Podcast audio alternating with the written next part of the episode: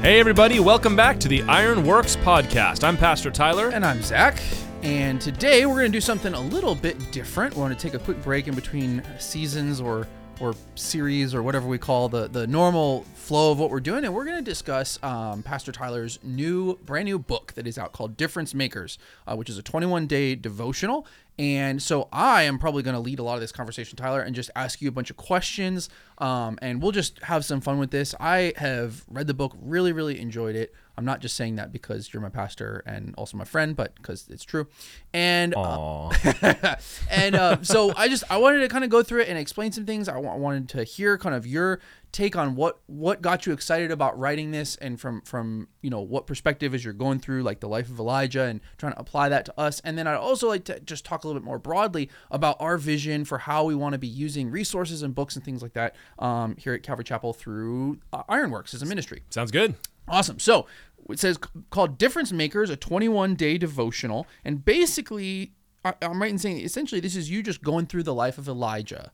Most of it. Okay. And, and yeah, most of Elijah's life. I, I skip a, a chunk of, of pretty good stories about towards the end, and then I kind of skip to the end of his life. But most of it yeah. Okay. And this is organized as a like i said like as a 21 day devotional. Each of the chapters are really short. They're maybe you know three four five pages a piece really easy for you to go through. You know you do your bible reading you spend some time in prayer and you've got like a nice short devotional that you can read uh, which i think is a great way to do it. I actually just tore through the whole thing in a couple sittings um, which really was also kind of cool because i could see the flow of where you were going with things and everything. Um, so let me just ask you first of all like what you were you felt like okay i want to do a devotional why did you specifically choose kind of the topic difference makers and then what what made you think of elijah kind of coming from that elijah came first oh, okay. I, I knew i wanted to do elijah because we had um, actually we had been at our prayer meetings on sunday nights we mm-hmm. had uh, typically we'll we'll do a short piece of the word and and we have a pretty variable format there but uh, there have been several little nuggets that had come out of the life of Elijah. And I remember in particular, there was one like three weeks where we were on the same passage. Mm-hmm. We just were digging into it, and there was just more to come out of it. That wasn't planned. And so then I, I just started making my way through the story of Elijah that way. And I didn't do as much as is in the book, but uh, it was it wasn't even planned. It was I, I don't want to say improvised. It was to use Spurgeon's word. It was extemporaneous. It was just encouragement, and I pick like one point to focus on, like you know the Elijah's praying for the the cloud like a man's hand and i'd be mm-hmm. like well if you haven't seen anything yet let's still have faith. And, right. and we just pray off of that. And it was very edifying and very encouraging. And i realized after i did that for a while i'm like you know you could really make a great devotional book out of the life of elijah. It's so interesting. I wanted to put together something that was a devotional book because i personally don't use them very much but i know a lot of folks do.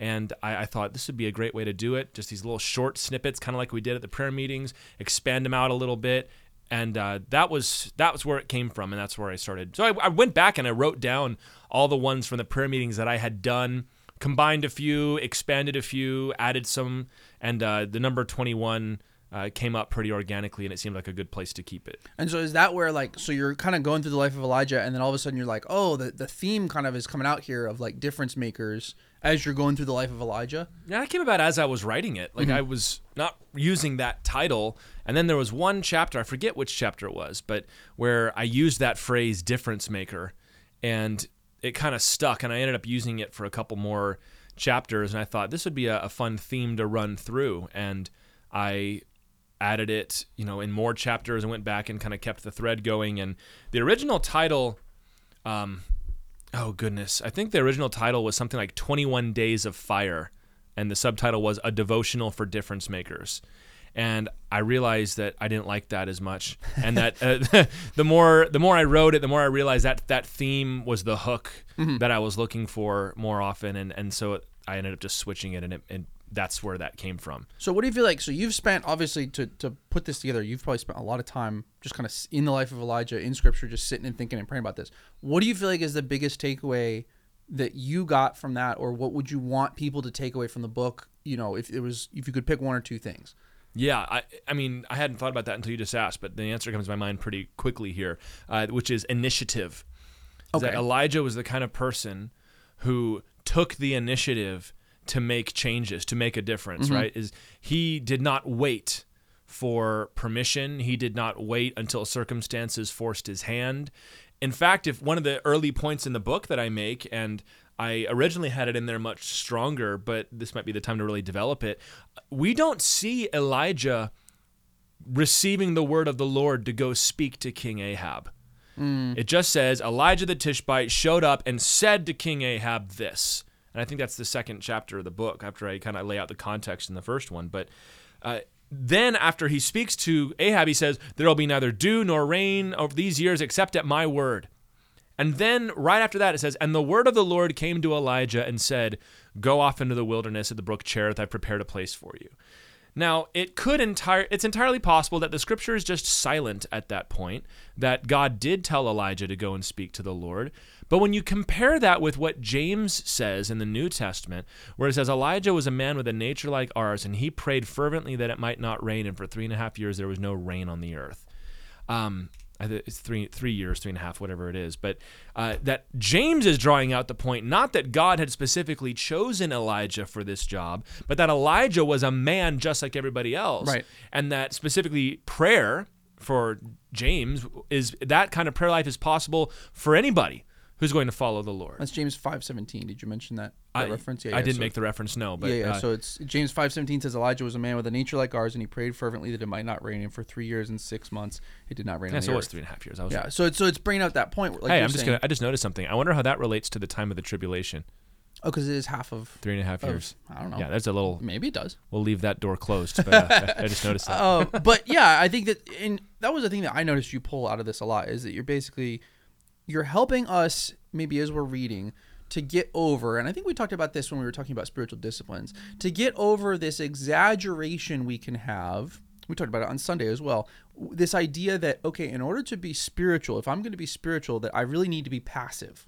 That's yes. how that's how Christian spirituality is. I don't act, I don't take action. That's rash. That's um that's prideful or or whatever we might apply. I might step out of God's will. Right. I so I need to I need to sit here and just wait. And well, there might be some good correction, uh, right? You don't want to always be just, you know, I'm doing whatever and I'll check yeah, with God a, later. There's a correlated lesson about being brash and, and stepping ahead of the Lord sure. and testing God. But I'll just say personally, for me, a big takeaway from the book that was very helpful was that understanding. It's like we were talking about, we're just getting into the book of Joshua now, and just that understanding of, look, at some point, if you see what the Lord would want to do, and the Holy Spirit has put it on your heart, and you have a biblical rationale for it, then go ahead and do it and the lord will redirect you he'll close and open doors but he's going to direct you as you're active. He's you know it's the old joke about you know you if you want to steer a ship it's got to be moving right? You can't just swing the rudder yeah. around while it's sitting on the dock nothing's going to happen. And i think that was a big sweet takeaway for me of saying that's right you know, the lord is okay with that. He wants us to be taking action and moving forward. Yeah and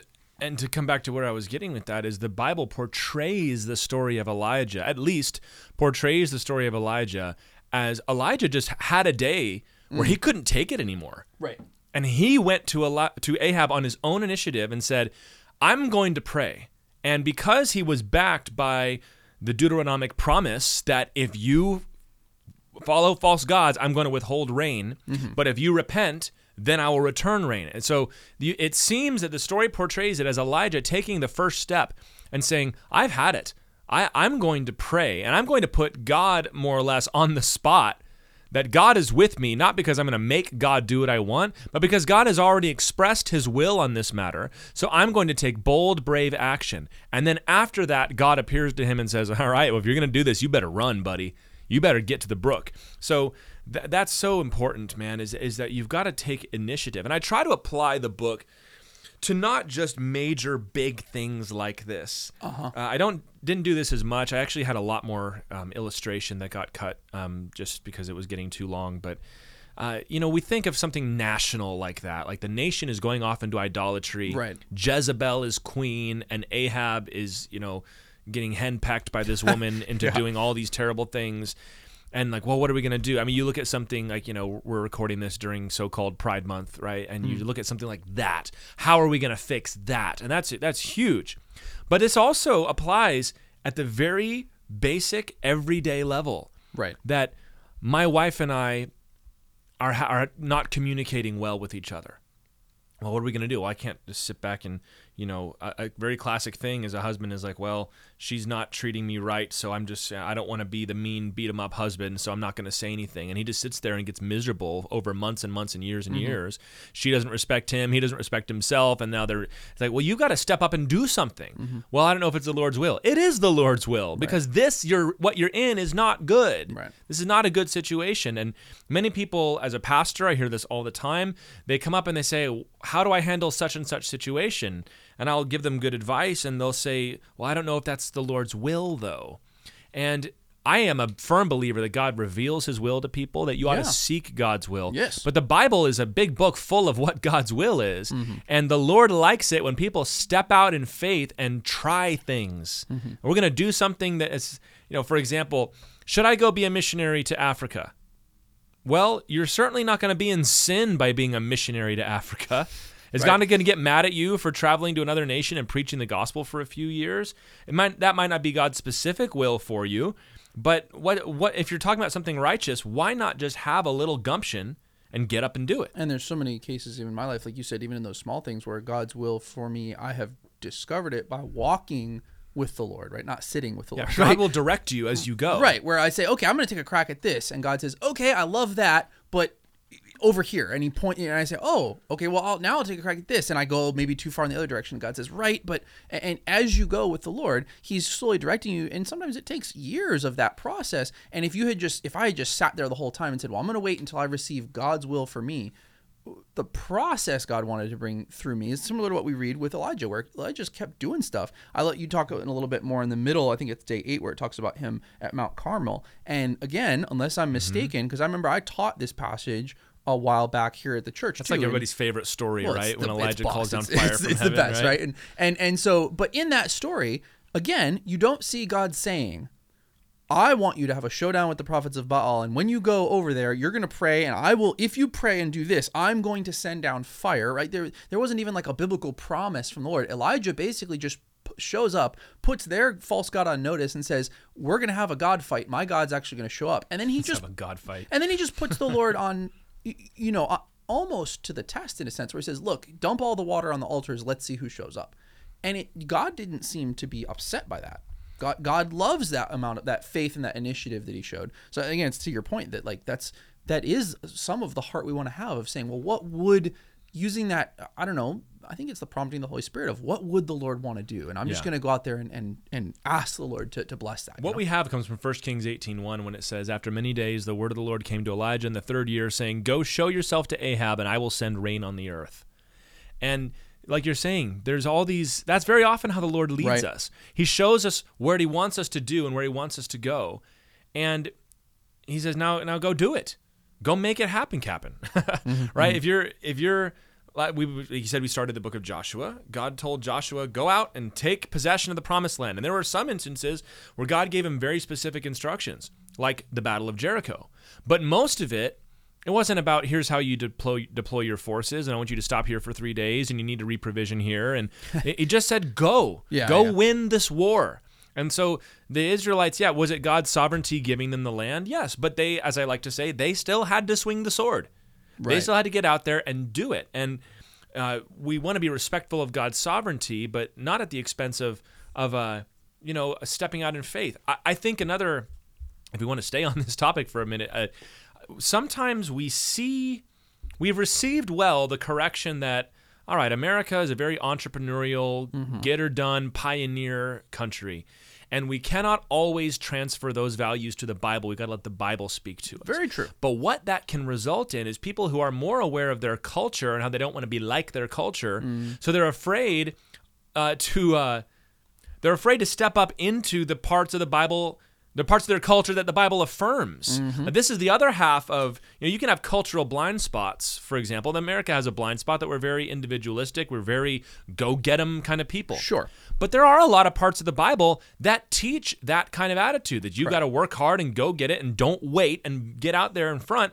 And a nation like ours is uniquely positioned to mine those gems out of the scripture. Mm-hmm. And so we can kind of do the opposite thing. We're like, I don't want to just be, you know, the the American here. I want to make sure I'm a, I'm a believer. That if something that is in the Bible seems too American, you don't want to do it. It's like, how about the Bible affirms parts of culture just like it corrects them? And so somebody like myself who just, I, will eat for breakfast, man, all of the like, you know, uh, like Zig Ziglar motivational go out and yeah, you know, yeah. sets and he was a believer and a pastor too mm-hmm. so I don't mind talking about him but even all the other guys just they're like here's my life and here's what you can do and life is what you make it and go grab it I hear that and I go yeah but I know right. good and well that I can drift into that and start to ignore Jesus but that should not cause the you know cause me to say Therefore, I need to strip away all of those parts of myself. The mm. Lord goes, Hey, I see that in you. I've got a lot of good things to say about that for you. So let me redeem that, and then you can take the best pieces of it and keep going. Right. And then somebody else who's maybe less like me, who's much more passive and much more likely to take life as it comes, they maybe need to be corrected. And he's like, "Hey, I didn't create you just to be, you know, a, a little mushroom growing in the ground here. Like, you got to get up and move, my friend." Mm-hmm. And so, uh, I love taking things that are very exciting to us that we want to be cautious about and realize, oh, that actually is in here in the Bible, and that part of us is is worthy and needs to be redeemed. Well, the risk that you take, I think, is sometimes if if you say no, no, no, you know, you're not supposed to be ambitious or work hard or use your imagination, all those things here in church. What happens is people find outlets for those things out in the world, and they put so much more effort and and and parts of their life into those things than they would for the Lord and that's not good right? You of, of no. course you know we, we want we don't want the most exciting hardworking grinding fulfilling things in our life to not be jesus.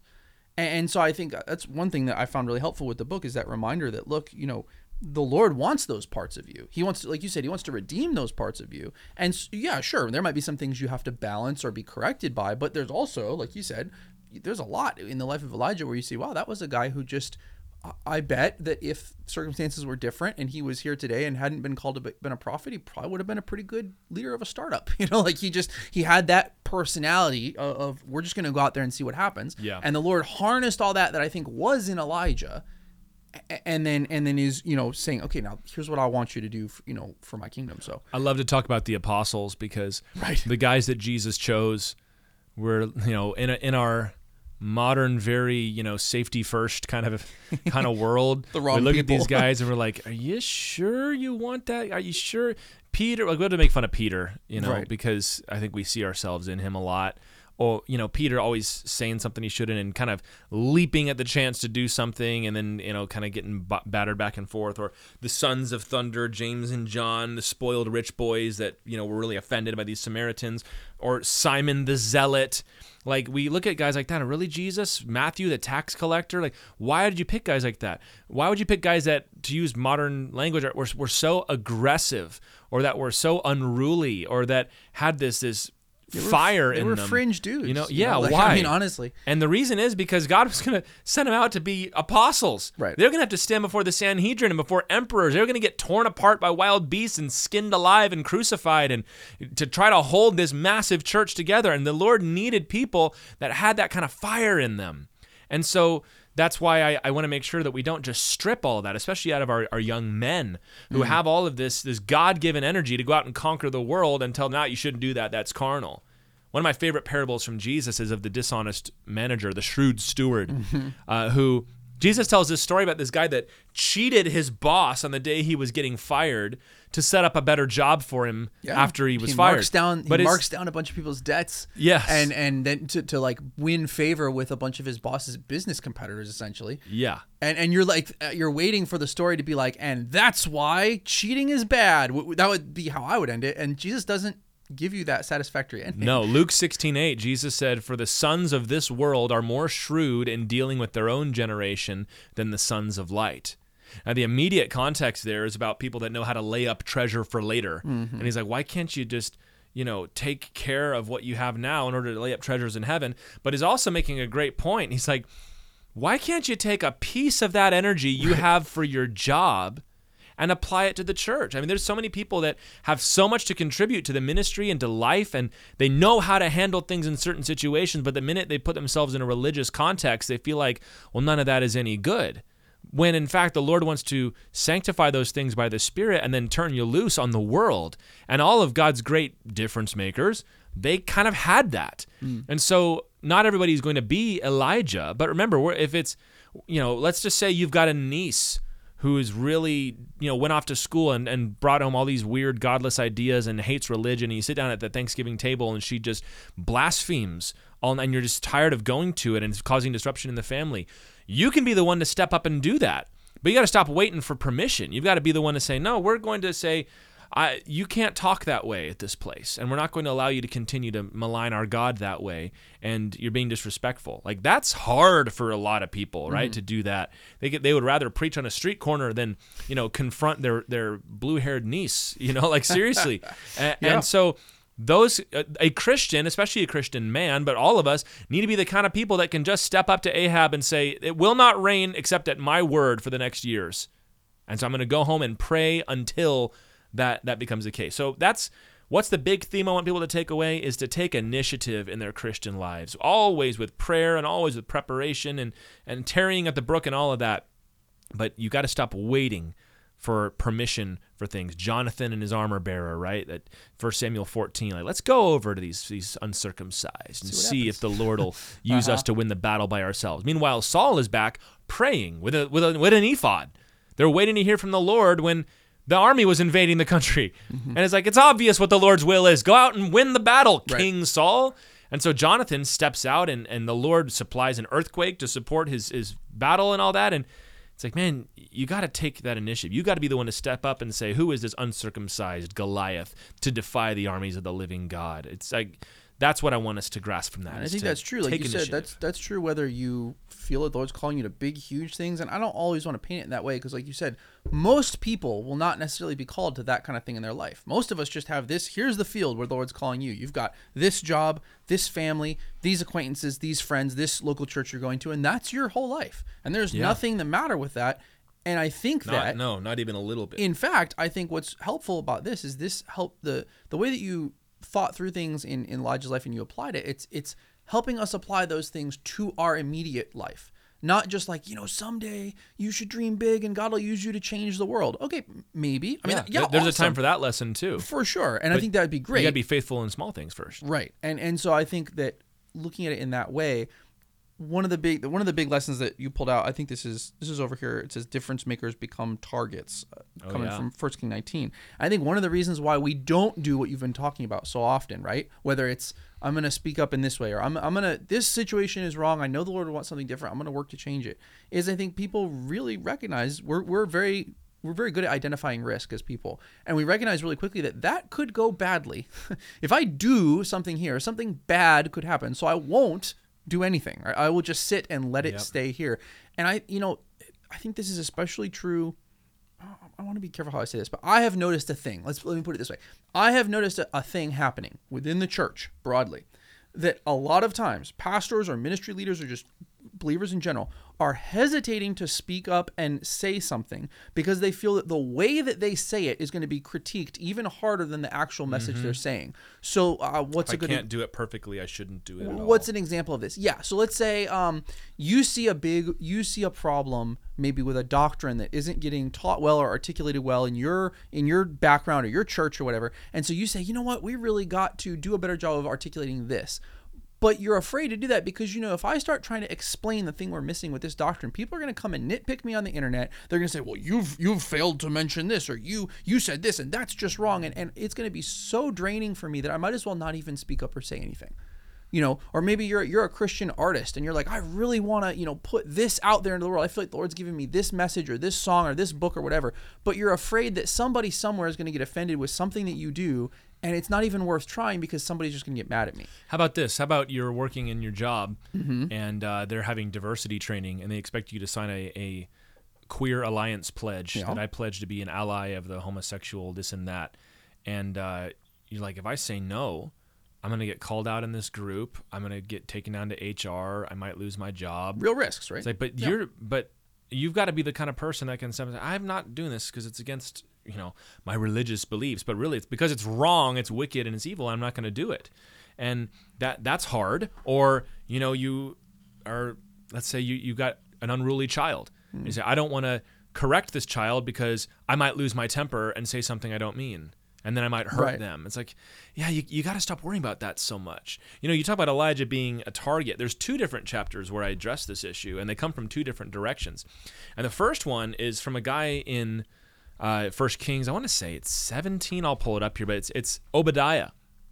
Now, uh, Obadiah was a servant of King Ahab, and mm. uh, he was a godly man. First Kings 18. He was a godly man, and when Jezebel was uh, executing all the prophets, says that Obadiah, which means servant of Yahweh, servant of the Lord, he hid a hundred prophets and was keeping them alive. Like he was doing the work of somebody living in Nazi Germany hiding Jews in their attic. Like he was doing that. Good man. When Ahab meets him, Obadiah is out with uh, as part of one team. Ahab was part of the other, searching for grass. They were searching for a place to graze their cattle because the famine was so bad there was no grass left anymore. Now, when Elijah shows up, Ob- Obadiah's a godly man, but Obadiah is not happy to see him. Mm-hmm. Obadiah is like, What are you doing here? So tell Ahab I want to see him. He goes, I'm not going to go tell Ahab you want to see him because then you'll disappear and I'll get my head cut off. And there's this attitude that Obadiah has where if he really was a man of a true man of God, he should have recognized Elijah's doing the right thing. But he's almost like you're going to disrupt, you're going to cause trouble. I've got things right where I want them. You know, it's not good, but at least it's stable. You're just going to make things worse for me if you come in and and there can be godly people, Christian people that will do this to you. That mm. they are well-meaning, they have they have uh, not questioning their salvation or their orthodoxy or any of that, but they don't want things to be disrupted. Yeah. And so they will oppose you. And that's the first kind of opposition that you can get. And that's often harder you know, if you oh, yeah, we're, we're going sure. to bring this up, it's like, look, this is just not something that we want to talk about. Why do you got to stir the pot? Why do you got to make trouble? Can't you just get along? Uh, you know, there are many pastors, for example, that like, I don't want to talk about this subject. I don't want to talk about blood. I don't want to talk about sin because I believe all. It's not that this pastor doesn't believe in those things, but it's because he knows that I've got that one elder who is going to come at me, or I've got the, this little faction over here that's going to cause trouble, and they tithe, and it's going to cause a big fight, and the church will split. Or, you know, if you've got, you know, let's say you're you're living at home, you're a younger person, and you've got a uh, you know, a dad who is mistreating your mother, for example, and your mom's a Christian lady, and you want to address it and stop it. No, just don't say anything. Just don't. Just leave it alone. It's going to cause trouble. And it's like, but this is a big problem. We've got to try to fix it. Mm-hmm. You know, th- this is stirring the pot, but it's got to be stirred. Mm-hmm. And so mm. that's that's the first kind of opposition you can face is people that mean well and and should be on your team, right? But they they will oppose you because they're like, this is going to cause it's going to cause more trouble to fix this than I am willing to endure. And that's a you know that's true in so many you know you can think about that in family. There's always one peacemaker in every family situation, right? Where it's like they just don't want the conflict to happen because conflict is bad. And I thought that was a good thing to bring up here. Is that you know if you know that when the Lord is calling you to make a difference, no matter how small the situation is, that you're going to get opposed, it's going to help you when that opposition comes because you're not going to be surprised, you're not going to be as discouraged, and you're not going to start thinking, well, I must have done something wrong because somebody's upset. Yeah. You know, and that's that's important to know because there's lots. Look, if I had a, you know, and the longer that you serve your family as as a leader, or you just serve your family in general, whatever your position your family is, or you're at, at work, or the longer you're in ministry, for sure, you start to collect those. You know, if I had a nickel for every time somebody got upset, like the nickel jar gets really full, and you realize, hey, it's not the end of the world when we get upset. It's okay. Like we're gonna we're gonna push through it. We're gonna figure things out. We're gonna love each other.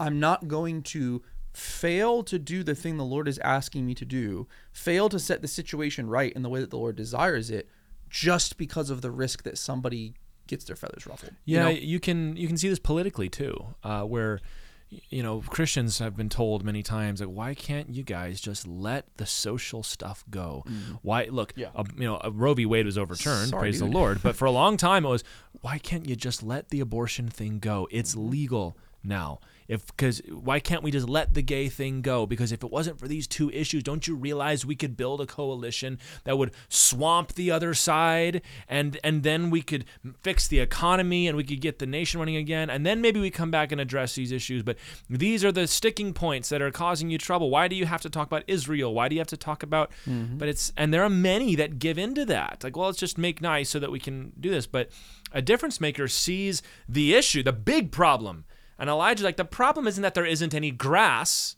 Right. The problem is that we're worshiping Baal and executing prophets. Right. And I, I make a comment in there that uh, maybe a little little facetious, but it's like you're gonna mess up somebody's look for grass ministry. You know, like my whole identity is built around built around looking for grass, and when you should be praying for fire from heaven, like mm-hmm. not looking for grass, man. Like right. the issue is bigger than this, and the things that you need to correct in your life are gonna be messy at first. Like it's any, it's like trying to pull a splinter out of a little kid. You ever have to do that? Yes. Kid run around Many on your times. deck and get a splinter in their foot, and mm-hmm. you know you pin him down, and like they're screaming bloody murder, like you're gonna kill them. It's like it's, you, know, you could almost say, forget it, just go away, kid. Just you know, if it's going to be like that, but or you take them to the dentist, and of course now dentist technology is incredible, man. Like they can numb a kid up in two seconds. Yeah, and they're back in my day, it was better and pliers. And yeah, they just they just said, shut up and sit down. Uh-huh. but that, that there's going to be that process of of pulling it out, right. of sorting through this. That you know, well, everything is fine right now, but but it's not. It's not though. Like it, this isn't okay. Like husbands and wives can have these like stalemate North and South Korea things going for years, mm. where he's not he's angry at her, she's not happy with him. They're always making snide comments to each other. Everybody can see they're upset. They always they stay apart. They're separate. And you're like, you guys got to fix this. But the first person that does no, no, something we, but, becomes the target. Yes, like, because well, you're the problem. You're bringing it up. Why don't you just leave it be? Right, because yeah. they both know what conversation would have to be had. Yes. But having that conversation has got to be the first step. Right. And a difference maker is willing to say, I'm not looking for grass. You know, we're going to call down fire from heaven. And that's the first kind of opposition. But the second kind of opposition is what came after Elijah called down fire from heaven. And that was when Jezebel sent him a little telegram and said, You're next, pal. May the gods do so to me and more if I don't have you dead by the end of the day. And Elijah ran for it, which is a, a shame that he did. But that you're you're you're also going to get opposition from unexpected or from the expected places too. Right. You are going to have people like, well, they're going to get mad. Yeah, they probably will. You know, when the church ends up and talks about about sexual sin, the world's not going to like that. Or when you stand up and you talk about gluttony, there's going to be people in your church that are angry. Or you talk about greed, there's going to be people that get angry. Like y- there's going to be that expected opposition. Like, well, because some people want to present it like this like if you come in godliness and you tell your mother yep. that she just shouldn't talk to your wife like that anymore she'll break down crying and recognize she's wrong and everything will go okay sometimes or she might blow her stack hmm. and now you're yelling and screaming yep. that can happen and and often does happen but a the kind of person we're talking about here and i think the person we all want to be is the person that is willing to pay that cost and willing to to maybe sometimes go to the mat with somebody in order to work out the best thing, not just what's working for us right now. So you're saying that if we want to make a difference and the Lord is calling us to make a difference in certain situations, we're not always going to be able to make that difference without, you know, whatever you want to call it, conflict or struggle or strife or issues, which I think that's part of the problem is a lot of name, times. Name me a difference maker that was able to do that. Yeah, well, and, and a lot of times one. we basically set ourselves these false boundaries of like, well, if the Lord wants to change the situation, He'll do it in a way that doesn't cause any pain, crying, yelling, or or or like any any strongly worded emails. And it's like, no, th- those might all be needed um, symptoms of the problem actually getting fixed. Yeah you know and, and, now now look we, we were laughing about this before we hit record. You cannot judge the success of your difference making ministry just by the amount of suffering and yelling that happens. Oh yeah that's the other right? Yeah talk about that because sometimes there's a certain kind of person that hears this and just rubs their hands together with glee, right? Because it's you know talk about they're they are they are the mess, they are the drama. Yeah. you know, the, the, these are the people that you know they they have an antagonistic personality. They they they love the conflict. They live for the argument, and so they hear this as like you know I am you know Ministry 007. I have license to, to you know to, to go out there and mess things up, right? I'm I'm gonna go and the more you know license I, to mess things up. I, I'm the I'm you know well I just have a prophetic spirit, so that's why people get frustrated around me. No you're just a jerk. Yes. and and people get frustrated around you because you're being jerky and then you're you're slapping the label of ministry and godliness on it and that's Slapping really not fish on it. Yeah, that's not cool. You know, to say no, no, this is godly that I'm talking down to everybody and criticizing constantly and picking fights. No, it's not godly. It's it's wrong, dude. Yeah. So there there can I, I like that. to point out there's a lie there's Ezra and Nehemiah. When Ezra found out there was a problem, Ezra went to the temple, tore his clothes, and wept. Uh-huh. And there was a massive revival. Yep. When Nehemiah found out there was a problem, he, he knocked people down and pulled out their beards yep. and, and, forced a confession out of them. And, and there was a mighty revival. Right. The Lord can use both kinds of person. Yes. But, you know, those of you that I think many and probably most, I think Christians, the more common problem is people that need to have a little bit of steel put into their spine. Yes.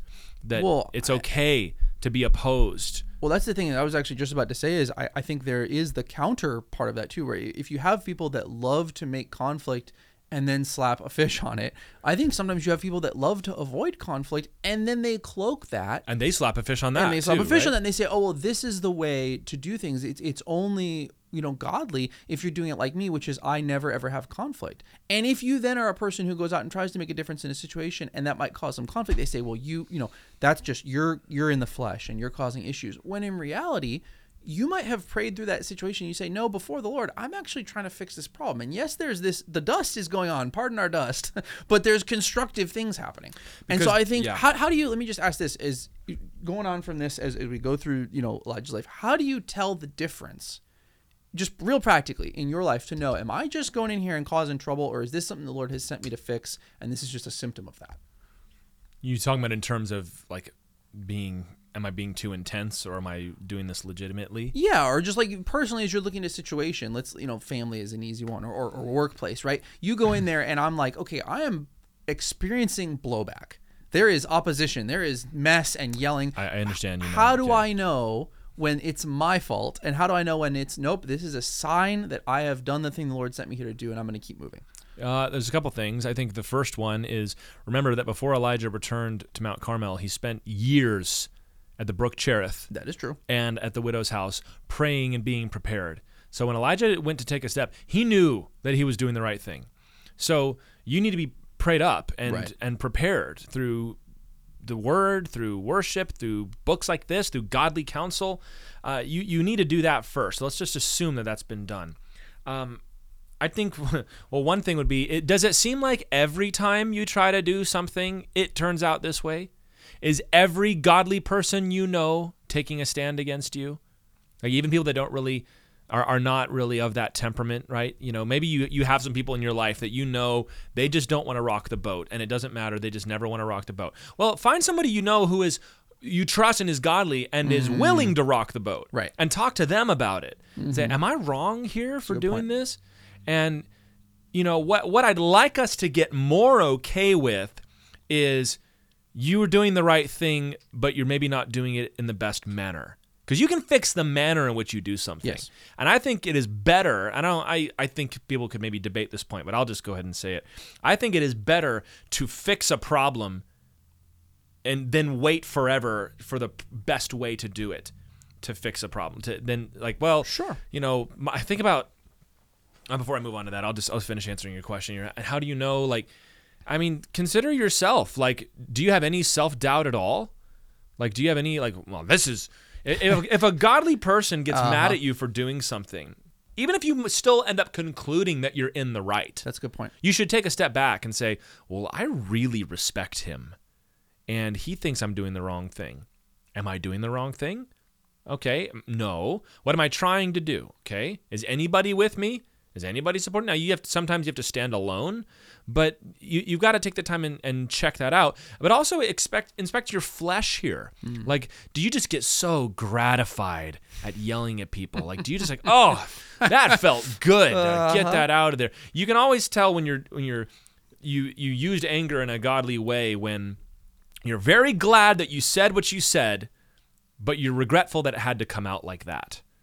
You know, I don't know I've ever had a, an instance where I had to raise my voice with somebody, and I'm not really a temper loser. I I, I can that I've got other things that I have to struggle with.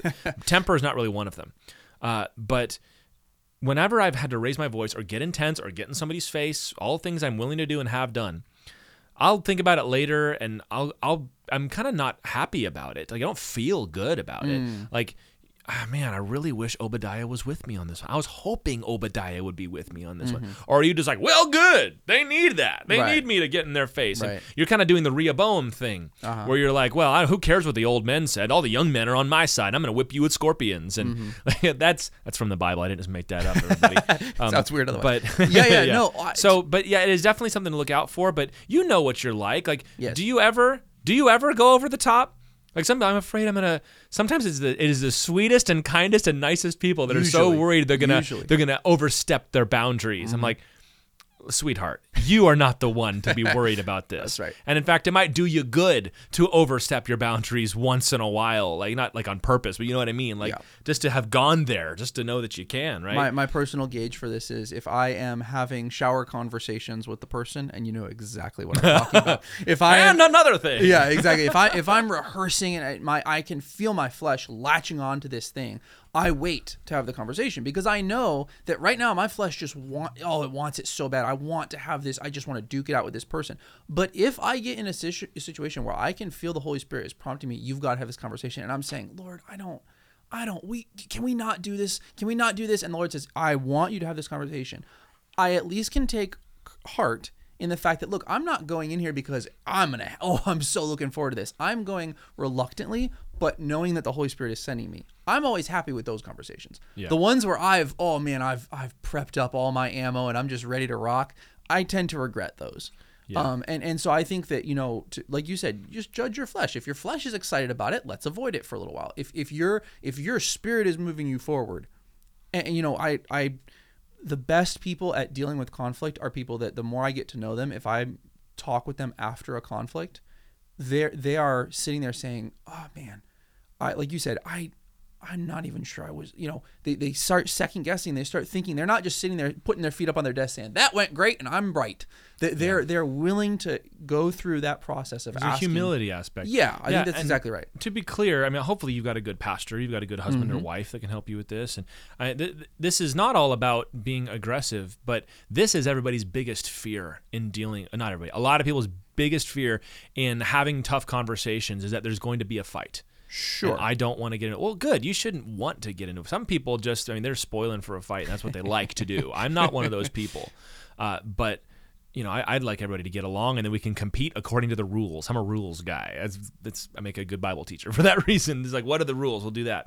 I don't want to get in there and just like assert my will on somebody.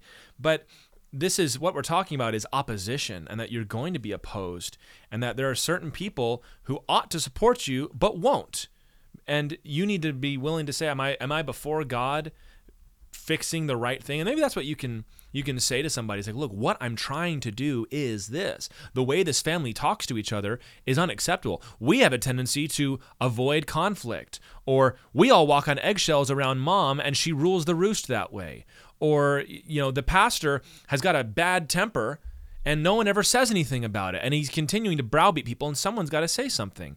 And that if you can express that hopefully the person with you can say well look i agree that something's got to be done too but i just don't think we should do anything about it then maybe you can have a different discussion uh, i've had instances um, where i've come out of conversations and then we reconvene and i'll say you know I, I am sorry for the way I said that, but I am not sorry for what I said. And I think also know? this is a, a takeaway that I had from from the devotional too is I, if we should always ask ourselves if we are getting closer to or further away from the way that people in in scripture acted, the way that the Lord people who the Lord points out as godly acted and their personality, even the way that they handle situations are further away. And if when you read a book like like Difference Makers and you go through that devotional, you say, "You know what? That's not like I'm not exactly like that. I don't think I would have done it that way. Okay, it's a good thing to ask yourself, why how can I get more like that? Yeah. If you if you look at the life of, you know, Paul or you look at the life of Elijah or you look at the life of, you know, Jesus and David, John the David Baptist, and and you're right? saying, "Well, I don't know if I would do it that way." Well, you need to change Yeah. not not the great heroes of the faith you know and of course jesus is easy because we know that we need to be more like jesus character but what about the people that jesus points out in scripture i like that guy Yeah, but look at even even look at Jesus. I Yeah, mean, yeah. look at Jesus's life. I, I think often we um we operate with a caricature of of Oh, these course. people. Yeah, yeah. Uh, you know, you look at Jesus. Jesus was, I mean, obviously not a passive person. Right. And Jesus was not looking for trouble, although sometimes he kind of was looking for trouble. He'd show up and be like, you know, I'm going to deliberately do something to provoke this conversation because this is a conversation that needs to be had. How about I heal I'm the not guy- in yeah. sin, but boy, is it going to tick these right. Pharisees how off. How about i heal the guy in the sabbath I'm gonna yeah, I'm gonna do you know? this Yeah. in front of everybody right, so that they all know, so that I can say, you know what, I'm glad I did that. I'm glad you said something because now we can talk about Uh-huh, it. And we should do a whole series on how Jesus handled people uh, because that's a, an amazing fun. thing. But I'd remind you guys, like we look at somebody like um, you know, somebody like Esther, shall we say, who was a difference maker. She stepped up and did Yep. what needed to be done, but she was paralyzed with fear Mm-hmm. and had to fast and pray for three days before she went and talked to her husband. Yeah. Maybe some of you need to fast and pray for three days before you go talk to your husband about something because he might well kill me, right? but look at Abraham. Uh-huh. Abraham was a bold man of faith, but Abraham was a passive guy. Right. Abraham, no, she's my she's my sister, not my wife. Like step step up and say. On, that's my wife and you can't have her. Right, right, right. Like you're not the you're not the jerk for saying that. In you other know, words, or we can't just write it off as well. That's not my personality because this isn't a personality trait in the Bible. It is No. this is how we are called to act to walk with the Lord, and all everybody's personalities can fall under that. Yes, you but know? the point I'm trying to get, to get across here, we mentioned so Ezra, Esther, Abraham, Isaac, Mm-hmm. even Jacob for most of his life was a very I mean, the Jacob is the definition of passive aggressive. uh, but you look at guys like that, and they had to do what the Lord told them to do. Right. You get other people like David, Mm-hmm. like John the Baptist, like Jesus, like Paul, who uh, probably weren't even so pleasant to be around sometimes, but they were godly too, Uh-huh. and they had to learn certain lessons about about controlling themselves and everything. But the people that were passive and, and calm in the Bible had to learn how to integrate into their character mm. that forthrightness. Right. And we need to do that too. That Elijah, I, that's, I, I like to say this a lot of times. Does does the Bible's presentation of Elijah does that have a place in your conception of a godly man? Mm. If it doesn't, you've got to, like you said, you've got to rework this. Right. Very often, I, I say that when we talk about things that Jesus said. Mm-hmm. Like Jesus said that, and you're supposed to be just like him. Are you like that? Then you need to take the time to work this into your personality, and that needs to include a a uh, a willingness to be opposed and a willingness to have people that are against you and not to you know you want to try to be at peace with all people but you can't let those uh, those verses about being kind and, and turning the other cheek and everything else that that does not erase everything else that the bible teaches about stepping forward and doing the right thing when it needs to happen What is that So- old song that says, I want to be more and more like Jesus? And I think we always use that usually as like, we want to be more gentle and be kind. nicer. Which is, yeah, nicer is fair. Gentle and kind is good, right? Because those are biblical virtues. of course nice yes is, is be, like, it's helping me, just even if you're saying it, thinking through it. If I want to be more and more like Jesus, there's times when Jesus is asking me to be confrontational, like Jesus was yeah right? And and that is being more like jesus character. If i'm if it's about the right things and in a godly way then there's nothing the matter with saying lord make me if i need like you said forthright i think is a better way to put it. Yeah. like make me more forthright make me more resolute you know make me more steadfast in this situation there are certain like people Jesus. that ought to be your enemies like there are certain people that should oppose you Oh, here we go. because they are you don't want to be on their team here we go yeah You yeah don't want Ahab and Jezebel on your team. Uh-huh. You know, you want you want You've Jezebel to know that Yeah. you're not with her on this one. Right. Like you and do you want to be winsome and try to bring her to your side? Yeah, but you bring her to your side. Right. And if you know that she's never going to, then it's like, all right, then we stand opposed to one another. We stand against one another. Even if it's a godly person like Obadiah, or I use Jesus example, the Pharisees. The Pharisees were the ones that had right doctrine, a love for the word, and a love for God and his people. They should have been on Jesus' side. but they They weren't They weren't. They were distracted by other Yeah. things. But what you see happened is after the, the gospel, after the death and resurrection of Jesus, many Pharisees were saved. And they were causing trouble in the book of Acts. It's a lot of fun to read that. And, an, and a Pharisee wrote most of our New Testament, Paul. So that that's that's going to happen. So a, a, this is a long talk about that point about being opposed, and we kind of got into this again back to initiative that don't let the fact that someone's going to oppose you or oppose you loudly or how can I go about this situation in such a way that everybody will be happy with me. Y'all, that might not be possible. So you do it in such a way that God is with you and the right people are able to support you, and uh, then you step out. And uh, if the wrong people are opposing you, well, then good. It sounds like you're doing something right. Right, right there is a formula for how to make a difference in a godly way. Um, so I want to I want to shift gears just slightly. You know, really really encourage you guys to check this out. This is available. Tyler, How can they if people want to get a hold of this? How how can we get a hold of it? Uh, they can go. Amazon is the easiest way to do it. Mm-hmm. Uh, there's paperback version, Kindle version, um, and I am currently recording the ebook, or sorry, audiobook. So maybe by the time you listen to this, the audiobook will be ready. I wasn't going to do that because I thought, who wants to listen to an audiobook for their daily devotions?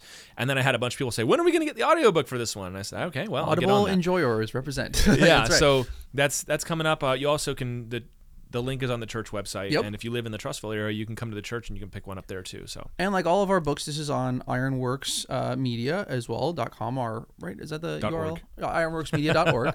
um, trying to get this right. So I want to talk about just spend a minute talking about that too, because I, you know, again, guys, I, I like I said, I really encourage you guys to check this out. This is something that has been really edifying and and a blessing for me. Just like the other books that we've put out, um, I'm I'm not just recommending them just because I'm recommending them because I'm excited about them, and I, I would hope you know I've sent copies of these books to friends of mine and said you got to read this. So I these are things that I really believe in and I'm excited that they're there as a resource. Tyler, I want I want us to talk for just a minute kind of about like to zoom out a bit from okay, so we've got this book, it's something we are encouraging people to read, but what if you had to explain what is your maybe broader vision for these resources and what we're doing with IronWorks and how does this fit in in your mind to what we're doing at Calvary Chapel Trussville and and yeah, basically the, the why of some of that of what what is causing you to think this is what's needed right now is, is doing this kind of work. Well, I, I've always had a heart to be a uh, a resource generating church. Mm-hmm. You remember from back in the day when we were meeting at my uh, in my basement Yeah. in my house in Virginia before we planted this church. That was one of the things that we talked about with all of us there. And the the planting team was we want to be a church that generates resources for the church. This podcast is one example of that. Right, yeah. Uh, that we wanted to talk about theological issues, and uh, that's mostly what we do around here. Today's uh, slightly different, but um, to get some good edification out there, partly because there is so much bad theology out there, Correct. man. You can find it does not take any time at all to find false teaching on on YouTube, shall we say? uh, and we wanted to combat some of that. But also, uh, I've always enjoyed writing, and I've always, Mm-hmm. you know, that's something that I just like to do. And I thought, well, I could also write some books for the church, and and what the idea is for this is to have a place where we can have all of these things in one spot you know where we have the podcast we have the books we have the um, i don't know maybe we have a blog down the line you know, conference we material, have the we've got, you know, conferences yeah. Mm-hmm. that we do i'd love to do maybe even more than one like uh, to eventually even invite some other other writers and other uh, guys that are friends of ours that we trust to come in and contribute to it because uh, you know i think that calvary chapel specifically as a movement has something to say Hmm. I think we have a unique place in American evangelical Christianity, and I I'm here not just because I was raised here. I stayed because I think this is the best place to be. Right. And I would love to see us as a movement develop a culture of of writing, of producing things, of speaking out into the the atmosphere a little bit more. And Calvary Chapel has dominated radio, Christian radio, for a Yes. long time. Like we're, we're Yeah. well involved in that, and uh, we've we're well in that, and and of course everybody does their teachings online and everything, but. I'd love to just take this a, a step further Mm-hmm. and to to grow to a place where we have a resource for uh, people to come. It's like they're going to put out good stuff. You, they're you know they're not going to have any sort of weird false teaching. They're trying to slip in there. You know exactly what you're getting, and whether it's like some big theology books or whether it's a you know something like this that is just a devotional or anything in between, and you know video series and podcasts and that that that's the vision is i want to see that done. And not everybody wants to do that and not everybody is capable of that perhaps. And this is i think something that we have a some people my, myself included that are excited about this that want to do this that are able to do this. And so uh, that i would love that to be part of our, our ministry as a church and, and also to grow even beyond and uh, and distinct from our church as well. Yeah, and, and you know, we I know we've had all these conversations, Tyler, and it's it's it is something that I'm also very excited about, and I think is from the Lord, and and the you know this is something that crosses over. I mean, in my day job and with different people that I work with, I'm constantly hearing this theme of in the day and age in which we live, where people are coming to your church, they're sitting for an hour and a half, and they're hearing a message, and then they leave, and they're immediately on YouTube and listening to podcasts and and reading blogs and all of that material. Well, it's not bad. Look, I I'm I'm I love YouTube a lot. I, I'm on there all the time, and there's i have kind of a love-hate relationship with youtube to be honest with you it used to be better. Um, and there's and there's great resources on there that we all benefit from as the church. I, I write on Substack. I like Substack. I think there's cool stuff on there. I there's all these great things. That's great. But if as a pastor you have a pastoral heart and you see your people hearing from the word this, and then most of what they consume during the week is either just kind of fine or actively going against what the teaching of the yes, word is. Very much so. I think it's something that we should be, cons- you know, just speaking to the ministry guys that are listening, I think it's something that we should think about is how are we blessing and edifying and encouraging our people when they walk out of the doors of our church? Are we making available, eh, you know, and, and you know what? This is kind of talking about the difference makers thing, I think in the past a lot of guys have said, well, but if I speak to those things, somebody might not like the opinion that I have. Because now I'm stepping outside of what I'm willing to stand on my two feet in the pulpit and say the Lord says this, and I'm saying something that might be, you know, Paul says, right? Not not Christ says. So uh, honestly, I think it's it's a good time for us as churches to begin saying, you know what? Let's let's create some things that'll be a blessing and a resource to people and will encourage them and push them forward in their faith and give them practical day in day out advice. And let's give space for each other to do that. Yeah. And i say specifically within calvary chapel too yeah. I say specifically within the cca because uh, we i think we have a lot to contribute. Yeah. Uh, i think that there are a lot of great guys that you know we could maybe build a platform where they'd be able to use for sure. uh, their gifts in this way and kind of we'll do the work for you if you are you know of releasing it and all that. And um, I, I, also find that uh, there's lots of ministry and theology podcasts and books and, and all those blogs and everything else but um, you know very little of it is is within a distinctly Calvary Chapel perspective at least the things that I come across regularly unless you go looking for it you know? And um, like I said I think Calvary Chapel is right on a lot of stuff and has a pretty good uh, perspective on a lot of issues that we ought to be in the conversation. And so um, that's what we're doing, and, and this book is is part of that. But of course, I mean, it's not just to build a, a system and build a, a, movement or a platform here. I, I really think that these things that we've done, like this this book here, is going to help somebody. And I, I, in fact, I can just testify already. The Lord has already sent some people to me that have been like, "Hey, I read this, and man, I, here's what I did because of this." I'm like, that's awesome. Right, right, That's right, wonderful. right, right. Like that, that the Lord used this to do that. And you know, and Elijah is just such a cool story and there's edification, there's teaching in it and you know, to to motivate somebody to step up and to do more for the Lord Yeah, yeah. and that and grab hold of their their Mm-hmm. Christian life in a, in a really cool way, then that's that's totally worth it, you know, and it's part of the the larger vision of what we're doing hopefully with IronWorks here. and I was going to say too, and this is not just to you know pat ourselves on the back, but it has been such a cool blessing, just practically. If you're maybe you're listening, you're on the fence, like, well, if I do this, like, is that going to make a difference in my church? Uh, How, Tyler, how many how many people? This is not just to toot our own horn, but just how many people have we heard, even just from our congregation, who've said, "Thank you guys for doing this. It has been a blessing to me in this or that way." And that includes episodes where I was kind of like, well, I hope somebody likes this. You know, I hope this encourages somebody. And PR folks have said this was edifying, this was encouraging. Thank you for doing something different than, you know, a Sunday sermon that was a blessing to me in my walk with the Lord. So eh, we've seen fruit from it. I mean, Yeah, eh, as a sure. model, it is sh- we've seen that it provides fruit that people are blessed and they're encouraged and they're they're moved forward in maturity with the Lord. And that to me is like, hey, then it's then it's a thing we should go after. And so I'm I'm super excited to be doing this stuff. I can't wait to see where the Lord takes it. And, you know, even things like this where we're just enabled to, to produce things uh, that will just always be there as a church. That book will now always be able to be a resource for people. Um, I think it's awesome. Well, we still got a little more time. Do you want to get let's do one more uh I was actually going to say, yeah, as, from the book here as we're before we kind of finish up? wrapping, what is your, like, what is the one thing that we didn't talk about from the book that you were super excited about that you wanted people to get a hold of or, or grab onto? Ooh, ah, that's a good question. Because you know, when you do a project like this, you've got stuff that you're like, okay, I got to cover this, and then there's something that's just this is the thing, man, that you're so excited about. You know? I know. I had a little stretch there and there where I had a lot of great like classic movie references that I was Oh, really there we go. proud of. I had a, like a Mr. Smith goes to Washington Oh, yeah. illustration in there. yeah, If you've ever seen Classic. that, Jimmy Stewart. But uh, I think let's let's talk about the fact. Let's just see where this goes.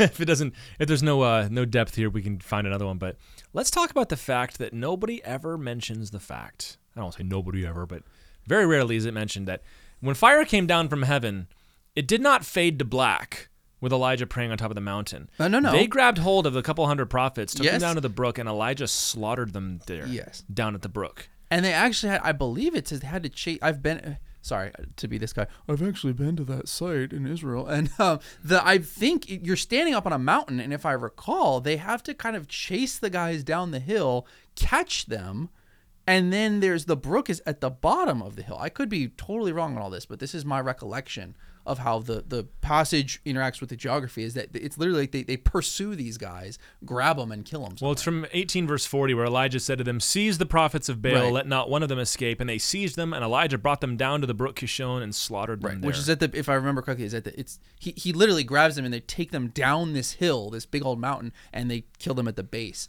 Um, Yeah. yeah, that that's wild. Yeah, no, That's- that's that's you don't uh, get that one on a little precious Yeah. moments figurine or, No. or you know. Well, let um, me let me bring this back to what I said earlier. Yeah, Do you have Mm. room in your conception of a godly man for a scene like this? Mm-hmm. And if not, why not?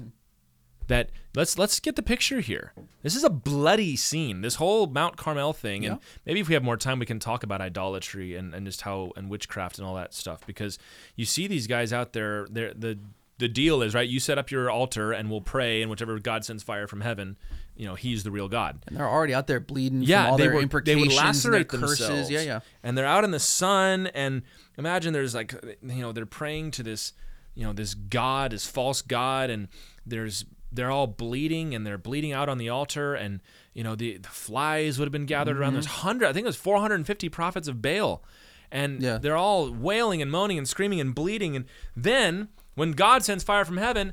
Elijah says, grab them and take them down to the brook, and they killed them all. Right. That means that Elijah is standing there with a sword in his hand. They're bringing these guys forward, and he's beheading them or running them through or slitting their throats. The brook Kishon is running red with the blood of these prophets. They're making a pile of bodies. The people are shouting and celebrating, and these prophets are begging for their lives. There's King Ahab. He can't really do anything about it because he all the agreed to the do it. terms of That's this. right, yeah. Plus, there's a mob of hundreds of people, mm-hmm. and if he tries to stop it, they're gonna rush him, right? And that's there's Elijah with splattered and covered in blood, and Yeah. that that's this picture.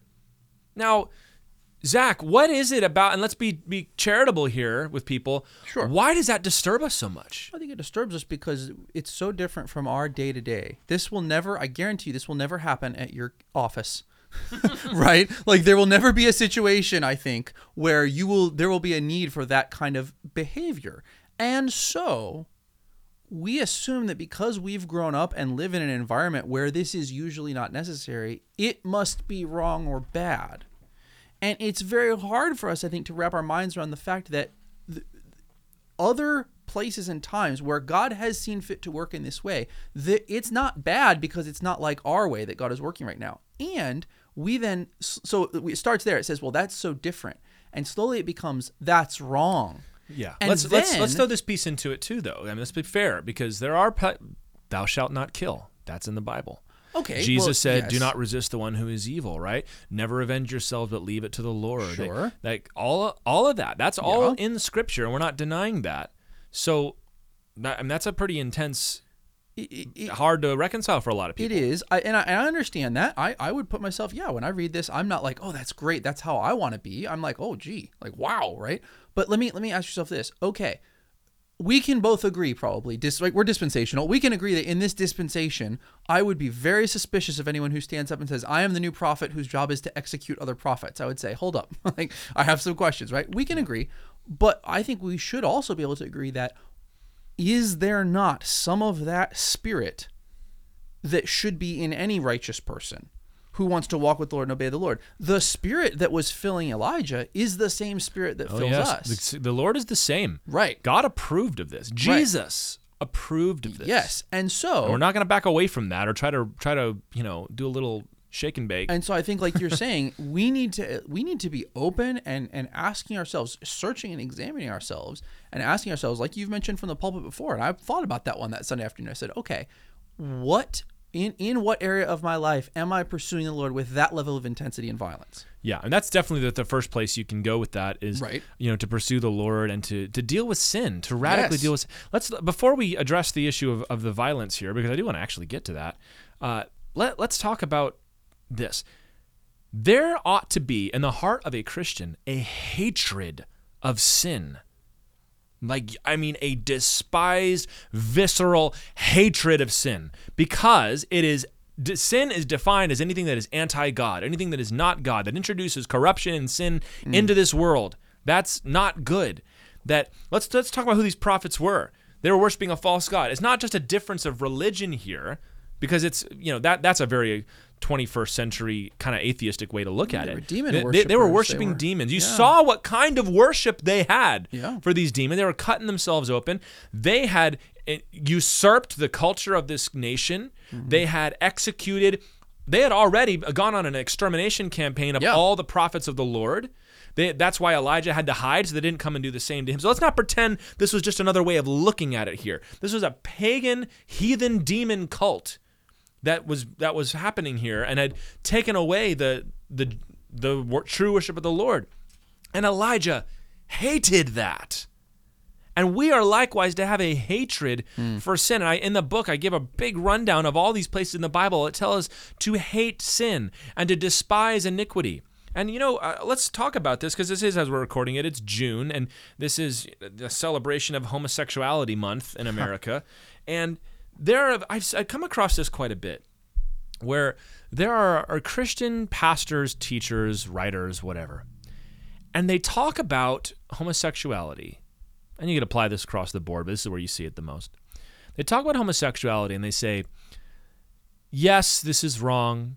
Yes, this isn't fair. Or yes, this isn't good. But, and then they go on, they, they then undercut everything they just said by saying, but we've we need to love those in the LGBTQ community. We've got to make sure that they always feel welcome. We need to recognize that, that they're having a hard life and they're being excluded from society. And it all carries this tone of it's really too bad that that's a sin. Mm. It's really a shame that this, I, I, I am trapped by the word of God to say that this is wrong. But, you know, people say, like when they say, I don't personally have a problem with homosexuality, but the Bible says that it's wrong. Or when you say like that, ugh, just let them live their life, be their friend, be part of it. But you just got to always let them know that you're not okay with this in their life. You don't approve of that part.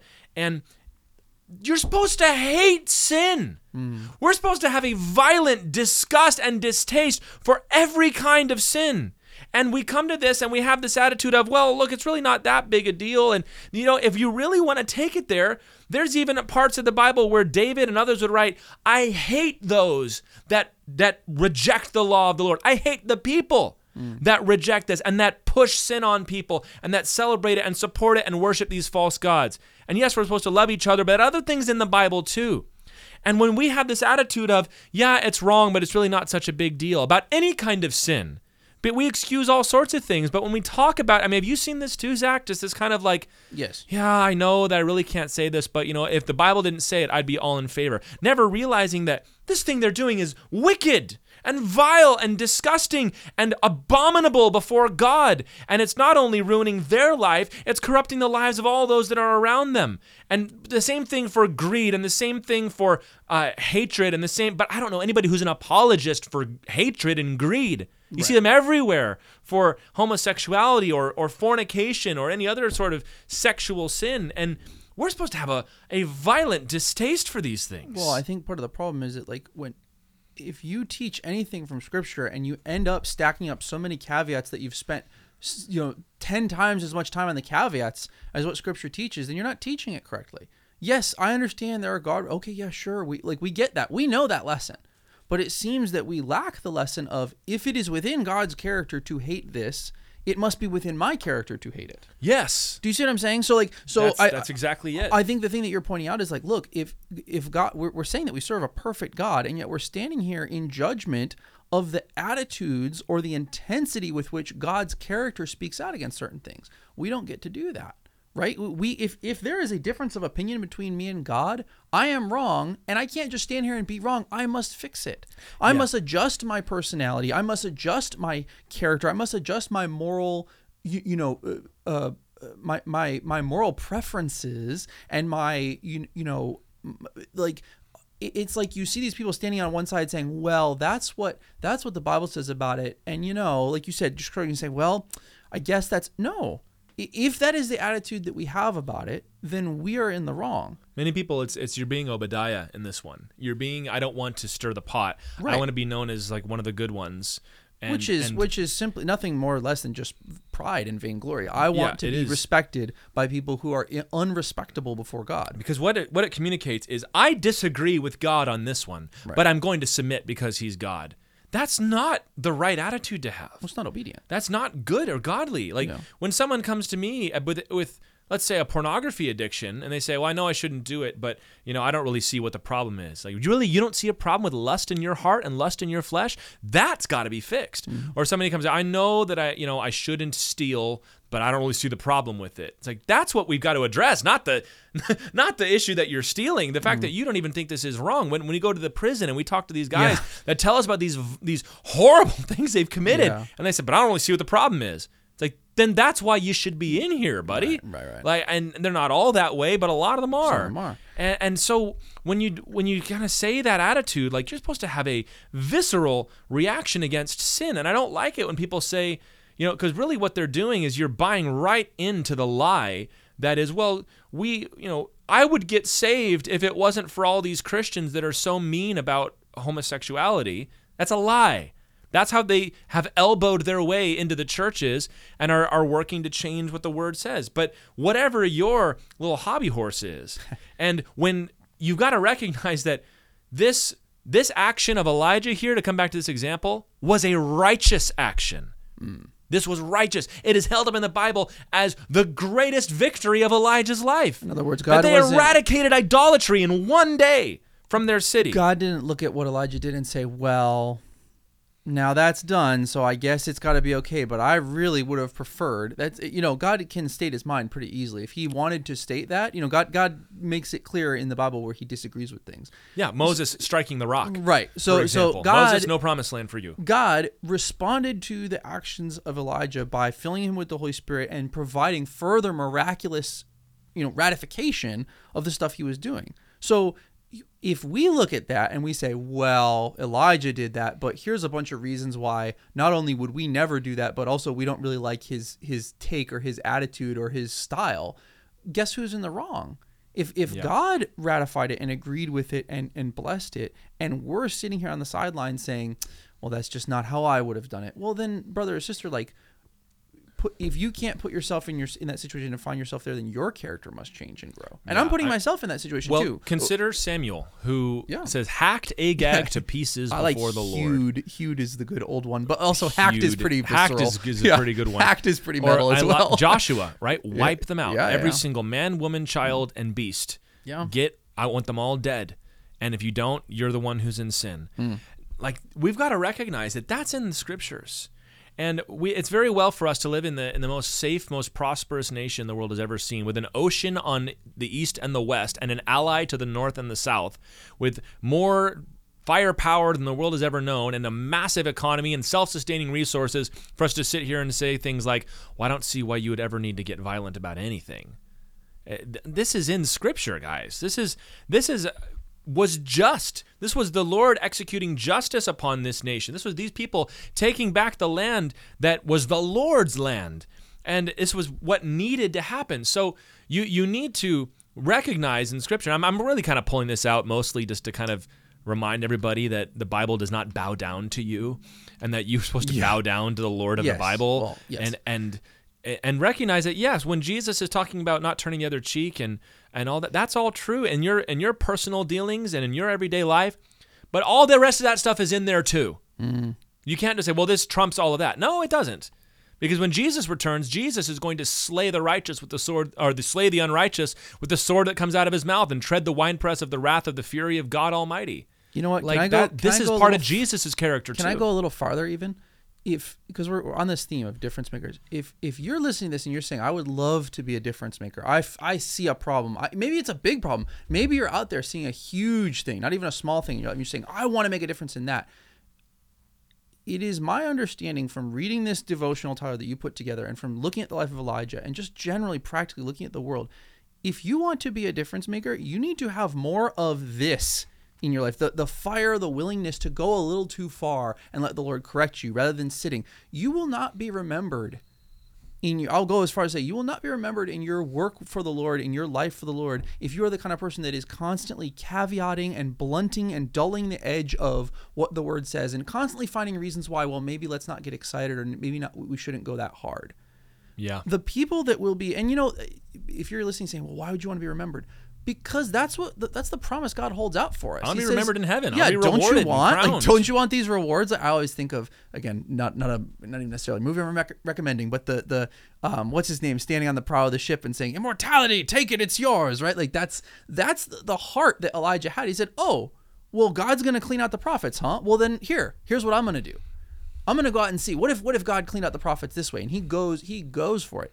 If you want to make a difference in the kingdom of God, the people that I see in Scripture doing that are people that have this kind of fire in them, Yeah. where the Lord the Lord doesn't have to stoke the fire; He has to insert the damper a little bit. Yes. Those are the people that make a difference in Scripture consistently. and throughout church history. I mean, That's consider the people that God has used. man. Yes. Like Martin Luther was not a pleasant individual. no, not at all. he was not a nice guy. No. Like he had he had all kinds of problems and Yes, things he that he said that were like, oh, why did you? But the Yeah. Lord's like, you know what I can do is I can take this German monk and use his hard head to smash down the wall Uh-huh. Yeah. of the Catholic Church, and then I'll bring in a guy. You know, maybe a little kinder than him, and, Yeah. and we'll we'll sort out the details. But the Lord needs people like that. Mm. You know, Dietrich Bonhoeffer, another German guy with a hard head, right? Yeah. like, we're gonna kill Hitler. He's a Well, stubborn should guy. he have done that? He's like, what? What do you mean? Should I do that? He's he's destroyed the church. He's slaughtering God's people, and he's rampaging across the world. Yeah. Mm-hmm. Like he put a neo pagan in charge of the church. Like, yeah, we're gonna do something about this. And you know, we're not advocating for any kind of violent uprising here. But what I'm saying is. Like you're saying, Zach, I'm gonna just repeat and emphasize it. You've got to have that kind of fire inside of you. Right. If you don't have, if you don't have it in you to execute the prophets of Baal, if the Lord told you to, then that's a problem. Uh, you you've got to have that that obedience, that drive, that fire, and that faith inside of you. And none of you are going to be put in the position where you've got to. I, I, I can't imagine to execute a bunch of pagan prophets that have killed all the pastors in town. But okay, can you confront your mother-in-law? right. Can you tell your boss, no, I won't work Sunday mornings anymore? Can you look at your own life and say, I have got to start stop flirting with that woman because I'm going to commit adultery? Can you come up to the people in your small group and say, listen, you guys are gossiping about people in the church. We've got to stop this. Hmm. Are you willing to go to the school board meeting in your town and say, this is what's going on in, in our library or in our school, and I won't stand for it? This is my community too. Are you willing to do any of that? There's a verse that Jesus uh, gave us from Matthew. We're talking about John the Baptist. Matthew 11, verse 12. He says, From the days of John the Baptist until now, the kingdom of heaven has suffered violence, Mm-hmm. Yep. and the violence take violent take it by force. Yep. What's he talking about? What he's talking about, if you look at the context there, he's talking about all these people that are coming to salvation. And he says, and they're coming violent. It's not like, you know, they're going to attack the kingdom of God to assail it. It's like they're storming the gates of heaven. He's like all of these people that, like John the Baptist, when the minute he started preaching, all of these undesirable, unwashed masses are crowding into the kingdom of heaven. The blind can see, the lame can walk. They're ripping up the roof to lower their friends down into it. There's lepers running into the city saying, Jesus, please help me. He's like, that's what it's going to take. Do you have that kind of fire? Do you have that kind of drive that says, we're going to do it for Jesus? Mm. Not like I'm going to build something big, it's going to last forever, but it's like, no, as for, for me and Lord. my house, we're going to serve the Lord. Yeah. And the domain that I've been given, where I am the, the ruler of this domain, Right. we serve the emperor Jesus. Right. And he's going to be king here. In my marriage, in my personal life, in my business, in my kids' life, in my education, in my interactions online, Jesus will be king. And this That's- is the. Bible tells us to violently handle sin over and over again. Cut off your right hand and cast it from you. Put to death what is earthly in you. I've been crucified with Christ, and I no longer live, but Christ lives in me. This is the fire and the drive that 21st century American Christians have to have, not for politics, not for their sports team, not for their favorite hobby, but for Jesus and the kingdom of God. Well, and I think that's a good point that you mentioned right at the end is if you don't cultivate this in your walk with the Lord, it will find its way out in other places in your life, but those won't be godly places. You'll be spending all imagine spending all of that drive, all of that the anger even the righteous anger that you're supposed to be spending in the service of the kingdom and you're like you said blowing that on politics you know, imagine the Lord and looking at it and be like, I wanted all that. That was mine. I wanted your obsessive focus and I wanted your ambition, I wanted your anger, and I wanted to point it all at the kingdom. And you blew it on, you know, who the Pittsburgh Steelers got in the first round, man. like, you know, not that these yeah. things aren't important, but surely, right? If if that's all in there, we say, you know, sometimes we say our generation says he got that dog in him, right? If that's all in there, let it out for the right thing you know don't just don't just oh well that's not for that's not for holy things. That's for the street. The the lord wants to be king of the street too. Yeah. he, he wants to be wherever you are exercising this kind of difference making spirit and intensity and sometimes just a little bit of like chutzpah for lack of a better term right? Mm-hmm. he, he the lord wants you to be doing that everywhere. Picture jesus coming up to to matthew the tax collector. Yeah yeah. And he's like why don't you come follow me instead? Yeah. What, you, you really want to spend your life counting money for rome yeah, ripping your people like, off. Really, is that yeah. what you want? You want to be? You want to be rich? Yeah. Come be rich in the kingdom of heaven. Yeah. Come up to Peter. You want to? Why, why, don't you quit catching fish and come be a fisher of men, Peter? Mm-hmm. Like Simon the Zealot. You want to change the world? Come change the world with me. Right. Let's go around the world and, and get everybody. Paul, you wanna you wanna find the truth? I'll show you the real truth, mm-hmm. man. You want to go out and you want to you want to travel outside the bounds of your city to do God's work, okay, buddy. I'll send you all over the world, right, right, right. and that's what God does. And I'll, you know, we may be living in one of these generations, and I'm inclined to think that we are. There comes a time in history where a generation has to set aside what they want to do what is right I think of the World War II generation. Hmm. It's like, mm-hmm. I want to go to college. I want to build a house. I want to raise a family. Well, we, Pearl Harbor just got bombed. And now we're at war with some of the mightiest nations in the world. Time to go. Mm-hmm. Or the revolutionary generation in America. I, I love, uh, there's a quote from John Adams where he says, I must study war and politics so that my children can study engineering and farming, so that their children can mm-hmm. study poetry and art. He's like, sometimes a generation has just got to step up and say, we're not going to get to cash the chips in in my lifetime. Right. But maybe my grandchildren were. Right. I like to share this because it's, you know, it's it's my family, but you know, you can have it. It's yours. It's when we looked up our family crest and creed from from England back in the day, long time ago. You know, the the the the words of our family house was non nobis tantum nati, which is Latin for we are not born for ourselves alone. Mm-hmm. Like you've got a bigger responsibility than just your life, man. Just your life, miss. You've got to take control. And maybe this this Christian generation has got to say, you know what? We're not going to be able to do it like our parents did. We're not going to be able to do it like our grandparents did because this nation is in trouble.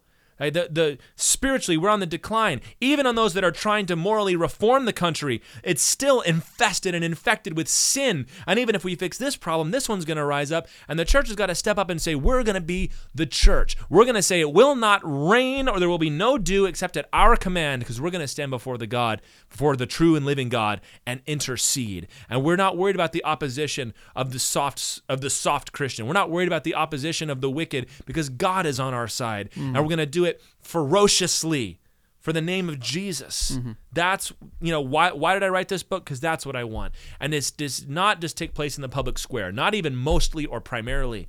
It takes place in your house.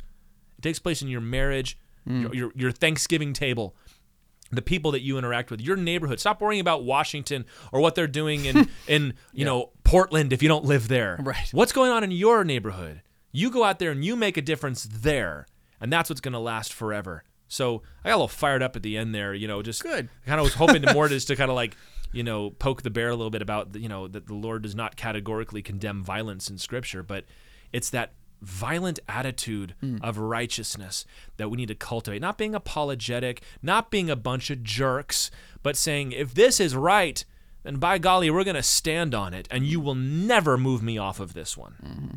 Well, and we that's need a that, difference maker. We got to have that spirit of it. If you want the Lord to make a difference, you know, I'll, we'll wrap up with this. You know, I was chatting with a pastor, Calvary Chapel pastor that I love very much, and he's he's just been a blessing to me. And he, I was putting out for him just some endeavor I want to try. It wasn't even a ministry thing, really. It was just like, hey, I'm, I'm doing this, and is this? Is, do you think this is good? Do you think the Lord is going to bless this? And he said, look, he said, do you feel like it's something that you feel like the Lord, you want to do? The Lord's putting before you. He said, yeah, and he said, okay. He said, guess what? He said, if you do anything, somebody's going to get upset and I said, well, "What do you mean?" He said, "Well, it's just how it is. That if you if you don't want anybody to ever get upset with you, do nothing."